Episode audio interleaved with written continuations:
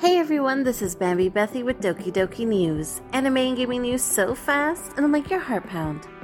Jujutsu Kaisen returned yesterday with the first episode of its Shibuya incident arc. It was announced that voice actress and J-pop singer Aimi is voicing Ozawa in episode 6. The series can be streamed in both Japanese and English dub on Crunchyroll.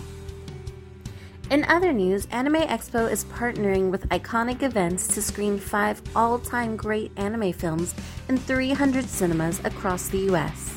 The latest installment of AX Cinema Nights will feature three films from Satoshi Kon Perfect Blue, Tokyo Godfathers, and Paprika, as well as Ghost in the Shell and Cowboy Bebop the movie.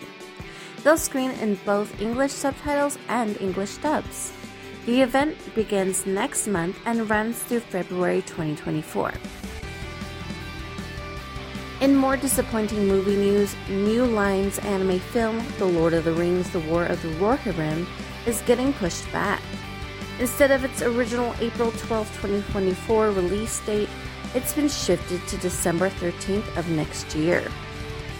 Another delay in on the horizon, too the four new episodes of Naruto animated to celebrate the anime's 20th anniversary are being postponed from the original release next month.